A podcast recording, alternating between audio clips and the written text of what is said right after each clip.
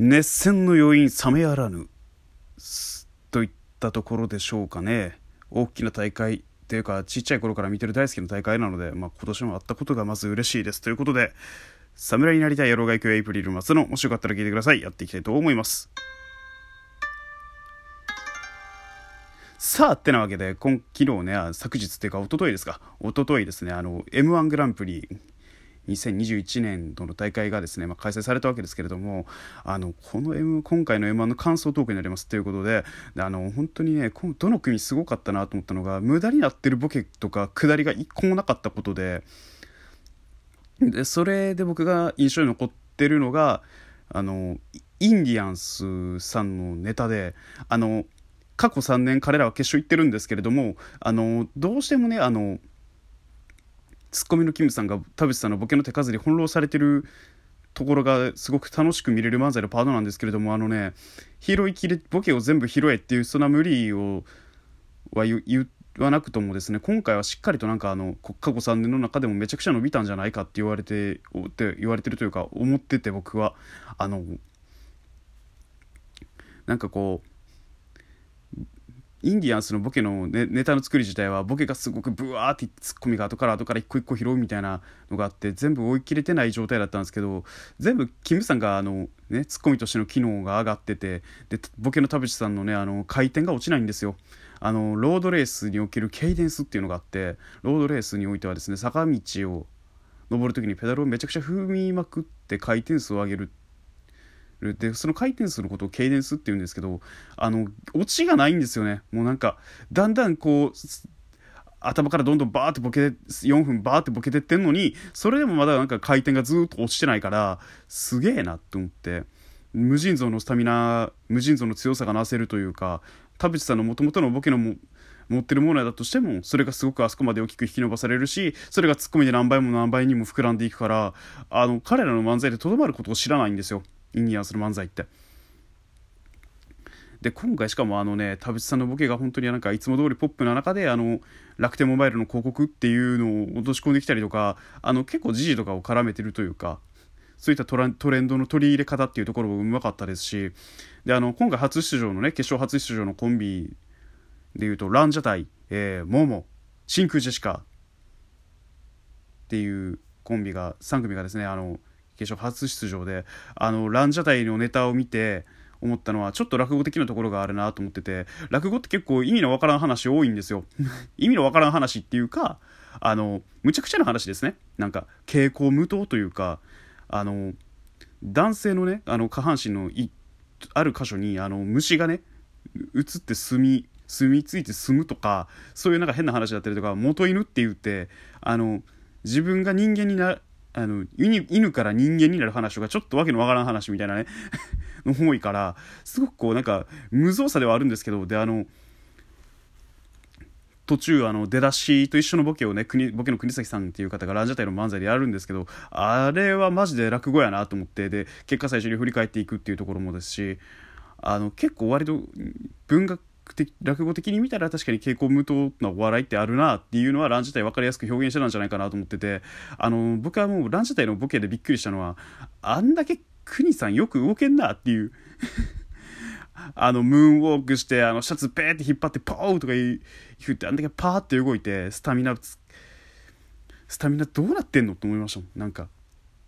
でしかもあの最初の戸を引いてガラガラって引き戸を引いてあの風が吹いてくるピューってあの風が吹いた時にプルプルプルプルってあの表情を震わせるシーンとかあもうすごかったですしね。あれは本当技術がすごいっていうか国崎さんの持ってる動きの癖とかモーションとか自然的なところの発達がすごいなって思いましたね。あれは多分ナチュラルだと僕は思いたいですねって。あとけすいません決勝初出場の組忘れてましたもう一組。あのロングコートダディね。でロングコートダディってコンビはですね本職がコント師なんですよ彼ら。で漫才の方はどうなのかって言われたら今回で俺が見つきですよ。漫才もいけてしまうんだと。でコント漫才がうまいんだと。あの最近なんかこう転生したらほにゃららでしたみたいななんかウェブ小説とか漫画とかって結構多い中であのまた生まれ変わったらワニになりたいっていうその輪廻転生っていうものをテーマに扱っておきながらあのいろんなものにその転生する際の魂とし魂の状態で天下をさまよって受付があってみたいななんかこう事務的なくだりちょっと挟んでくるくだりとかも面白かったですしあのボケのうさぎさんが肉うどんですって言われて肉うどんにその転生して肉うどんとして食べられる時のあの表情筋の使い方。何なんあれって思いましたよ。肉うどんみたいな。で、肉うどんの表、すすられる時の表情って絶対表現できないじゃないですか。しっかり表現してきおるんですよ。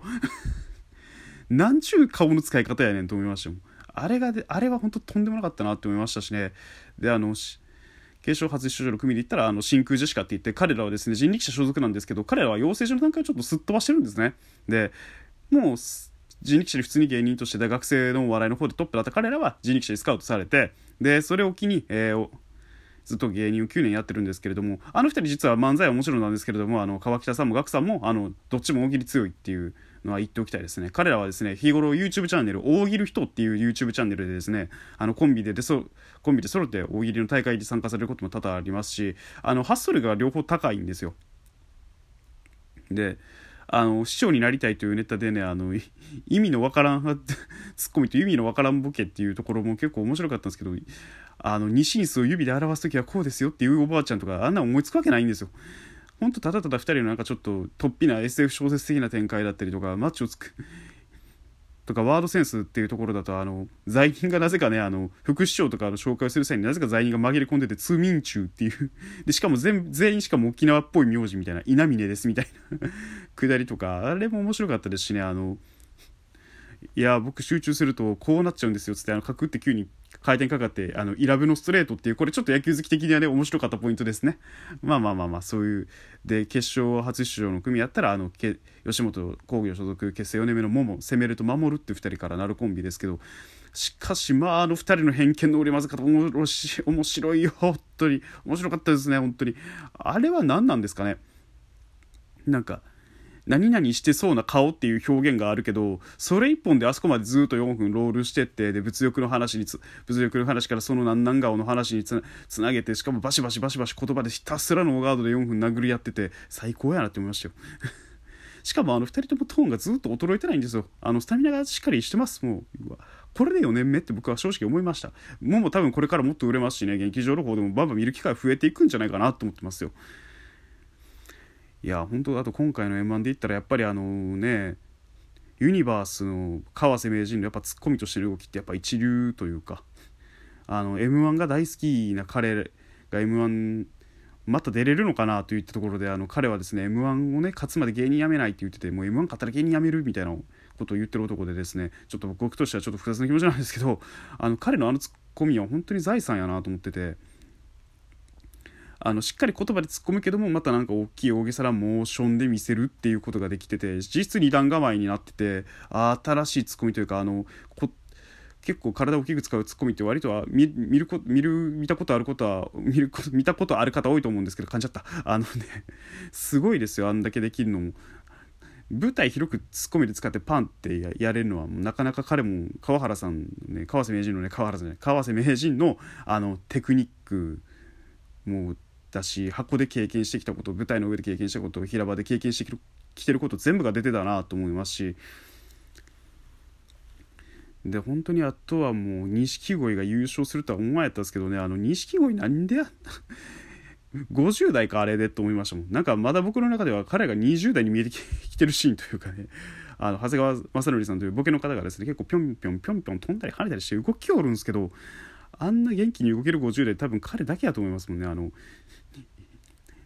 合コンのね1本目のネタが合コンの漫才っていう合コンに行った時こうしたいわみたいなことをやっててで山手線ゲームする時に50代過ぎたら体の痛みやすくなりましょう。パンパンヘッザー!っつってあの叫んだ瞬間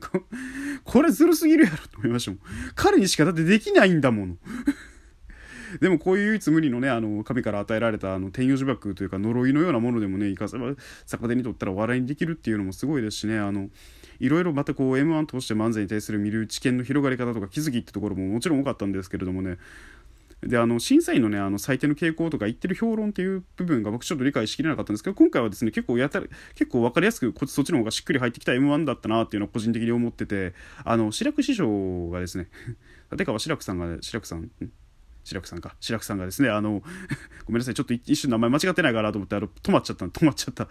すいません。本当に。なんかグダグダなってて。でもあのその志らくさんもまたねあの分かりやすいんですよ。評論が。突拍子のない漫才をやっぱやってほしいっていうところでやっぱり昨年のマジカルラブリーの優勝した年の漫才である内論争の余波をちょっと感じつつもですねやっぱりなんか前衛芸術のようなものやし人を笑わせる術っていうのを持ち合わせるからこそ難しいところにぶち当たるのかなと思いどう感じましたねこれから僕もねあのなんとか皆さんの前で面白い動画ができるようにまあ頑張っていきたいなと思いましたよ。で僕は本当にオズワルドの畑中さんが好きなんであのオズワルド買ってほしかったなとかっていう個人的なねこれはもう試験ですからもうあのもう過ぎた過ぎたることですから何も言いませんよ。ただオズワルドすごかったですねあの本当に。無駄になる下りボケを一切なく全部拾ってもう終わらせるっていう。あんな綺麗な終わり方あるんだと思ったのとあとはツッコミの伊藤俊介さんのあの張り方がずるいですね。なんなんなんだってさーっていうあの張り方うまいですよ。どうしてもツッコミのムーブに目がいっちゃうな。でも本当にそれほどツッコミがうまいコンビっていうのはすごいなと思ったしツッコミって絶対的に決めに行かないといけないんですよ。どんな粗雑なボケであっても拾いに行かなきゃいけないってツッ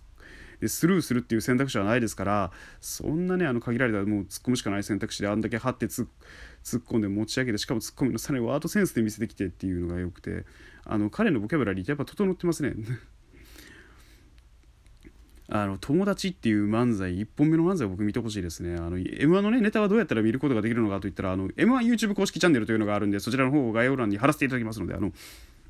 概要欄をご覧になっていただければと思います。いや、にしても今回の、まあ、ほんとおもろかったな。すごかったな。あの、ほんと来年も楽しみな大会です。あ、次の M1 までまた365日ありますからね。ワクワクしますね。ってなわけで、ここらで終わろうと思います。以上、ホワイトアイプリルマサでした。ということで、さよなら。またお聞きくだされば幸いです。それでは、ホワイトアイプリルマサでした。基本的にトークは17時投稿となっております。